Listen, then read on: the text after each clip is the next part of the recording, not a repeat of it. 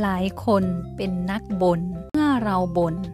เราจะไม่มีสติปัญญาที่จะแก้ไขอะไรได้เลย ก่อนหน้าที่ฉันจะรู้เรื่องนี้ ฉันเองก็เคยเป็นนักบ่นมาก่อน เวลามีเรื่องอะไรที่ไม่พึงปรารถนาเกิดขึ้น ก็จะมีการบน่น การพูด การระบายถึงเรื่องนั้นๆ เมื่อจิตใจโฟกัส หรือจดจ่ออยู่ที่การบน่นการแก้ไขก็เป็นเรื่องที่เราไม่ได้ใส่ใจ เพราะเรามุ่งให้ความสนใจไปที่การพูดการบน่นการระบายถึงปัญหาหรือความท้าทายนั้นๆ เมื่อใดที่เราหยุดบน่น